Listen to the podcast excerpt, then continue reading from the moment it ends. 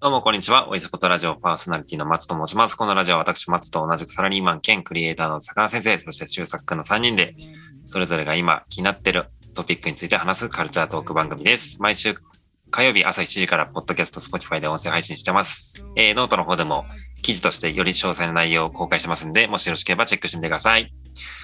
さあ、今回は第107回なんですか、おー107回かなはい。はい。メインパーソナリティは魚先生ということで、なんかはい。気になるタイトルですよ。私今回は、はい。星野源の音楽口論という番組がですね、うんうんうん NHK で始まりまして、はい。第1回 J ディラの紹介をやってたんですよ。おーなんか SNS で見ましたよ。あの、誰かしらがストーリーかなんかに上げてました。うん。ね、ヒップホップ界隈もなんかざわついてたらしい。うん。おーうん。第1回で J ディラ。 J ディラ。いいやばい、なね。かなか尖ってる。気合を感じさる。すが、うん、星野源じゃないとできないなっていう、う。そうんいう良さもありつつ、はいはいはい。やっぱり取材力もね、うなんん。か J ディラのお母さんとかにやっぱ取材したりして て、うん。 J ディラママ。ジェディラって結構若くして亡くなっちゃったじゃないですか。そうだね。まあなんかその話とかね。まあ、僕もこのオイルスポットで76回で J ディラのうん。記事を書いたりして、たまたま書いてたんですけ ど、ウケる。オイルスポットラジオに厚みが出てきてる。第76回でもうすでに紹介して僕がます。去年やってたんですけど、はいはいはい。うんやっぱね、NHK の力、うん。まあ、星野源の力ですね。はいはいはい。まあまさにその、我々がやってるような、この、うん。そういう音楽家にスポット当てて楽しく音楽を学んでいくみたいな番組なんですよね。なるほど。パクられたか。パクられたね。だいぶサンプリングされた。クオリティを上げてサンプリン グされた。悔しいですね。金が違うな、やっぱ。違うよ、それ。大人がすごい動いてるから。うん。うん。金だけじゃないよ。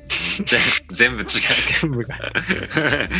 はいはい。まあでもそんな楽しい番組が始まったっていうことでね。はいはいはい。第2回が、まあ来週は土曜日かな。やって、うん。今度は作曲家のジョージ・ガーシュウィンという人をやるらしいので、はいはいはい。はいはい。その予習的な感じにも使えるかなと思って、なるほどな。るいほろいろ調べてみたので、いいね。トピックがいいですね。うん。ジョージ・ガーシュウィン。まあ、名前は知らないんじゃないですかね、なかなか。うん。全然馴染みがないな。でも曲は意外と聞いたことあることが多いかもしれないですけど、うんうん。ジョージ・ガーシュインといえば、ラプソディ・イン・ブルーという曲がありまして、ほう。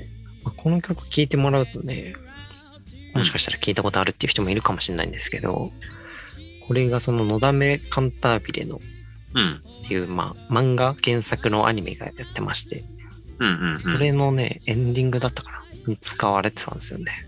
なるほど。僕ら世代でのだめカンタービレを知らない人はほとんどいないんじゃないです かそうであすの、ね。玉木宏と、あそうそう、ドラマもやってたしね。えー、上野樹里ちゃんみたいなね。あ、そうそうそうそうそう。はいはいはい。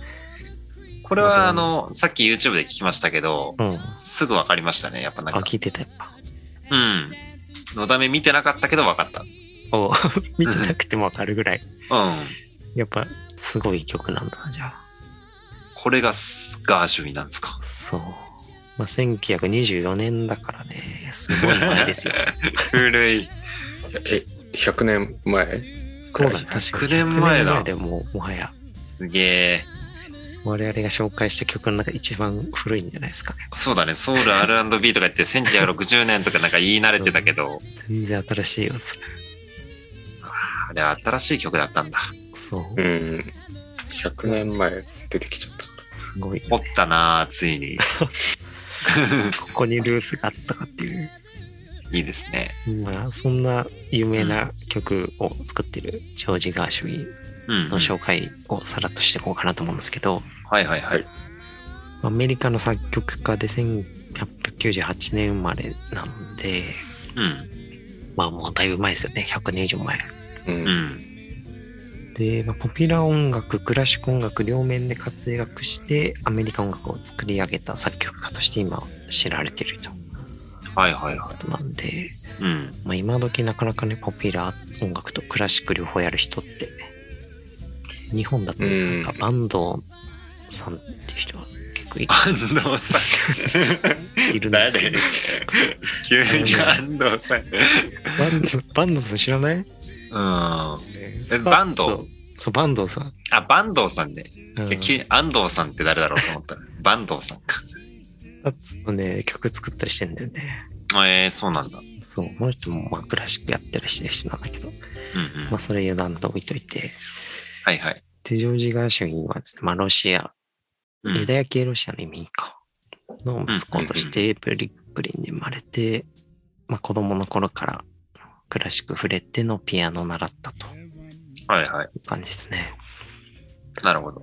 で、まあ出世作としては、うん。 1919年のスワニーという曲がうん出世作として売れたらしいですね。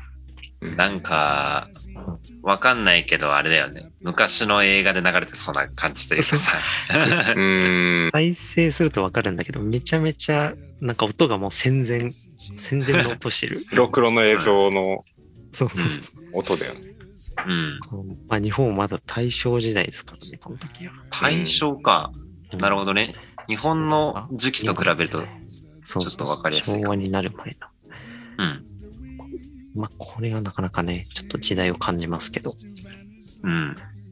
しっかり感じます。その中。それってですね、まあ、20年代に入ってくると、まあ、うん兄がアイラ・ガーシュウィンっていう人で作詞家になったんですけど、うん。その人と組んで、レビューっていうか、ミュージカル向けとかに、ポピュラーソングを作り始めたっていう感じらしいですね。なるほど。うん、で、そこで結構、後年までスタンダードナンバーとして歌われてる楽曲として、うん。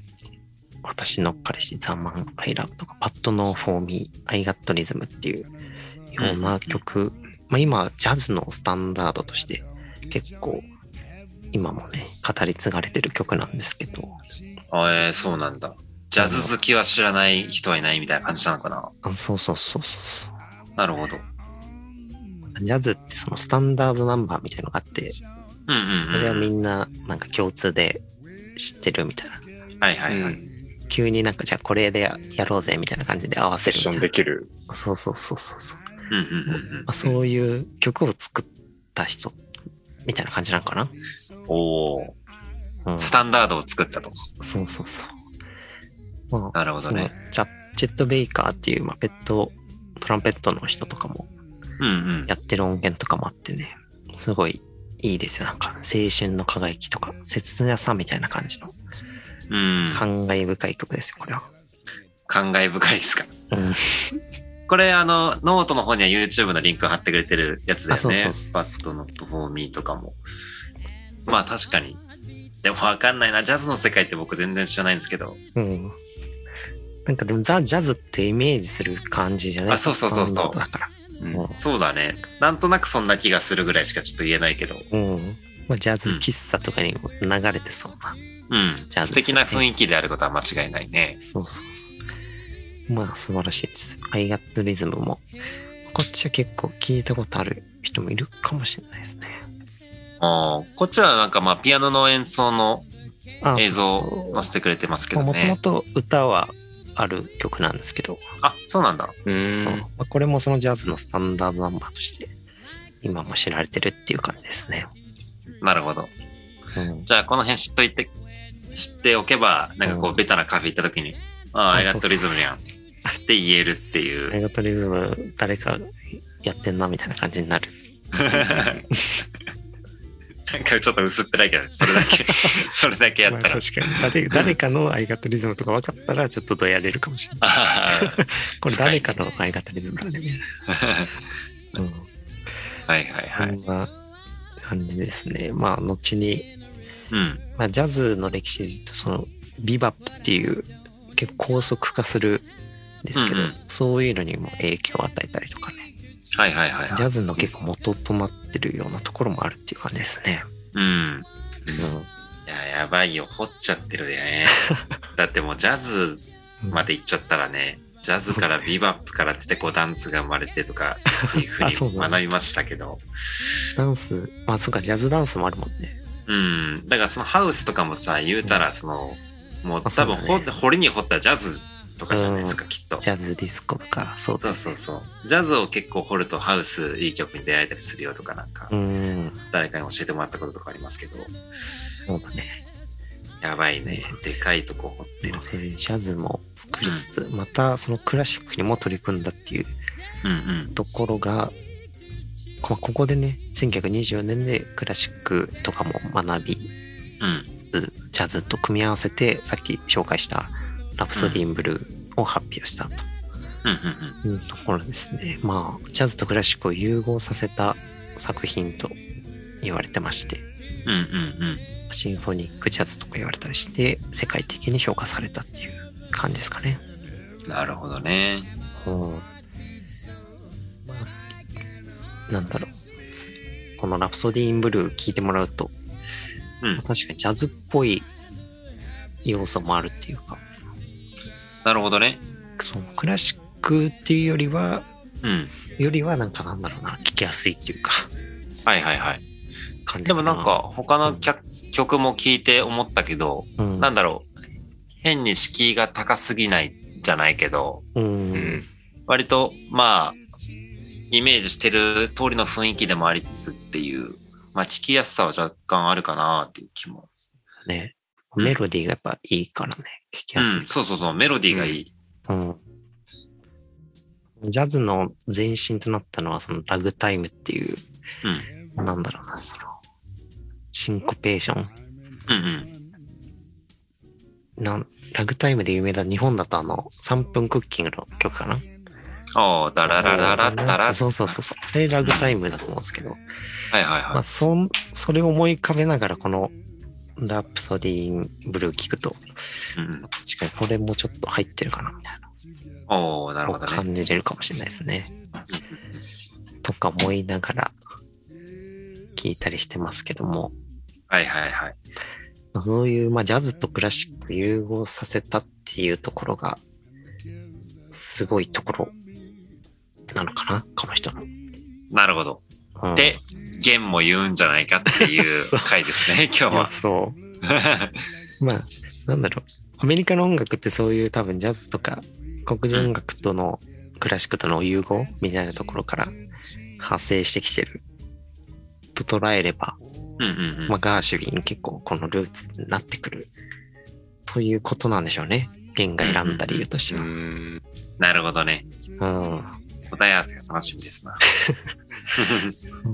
あちょっと違うかもしれないけども、 事前知そ識うながあるると。と、うん、 3回以降もちょっと気になるよね。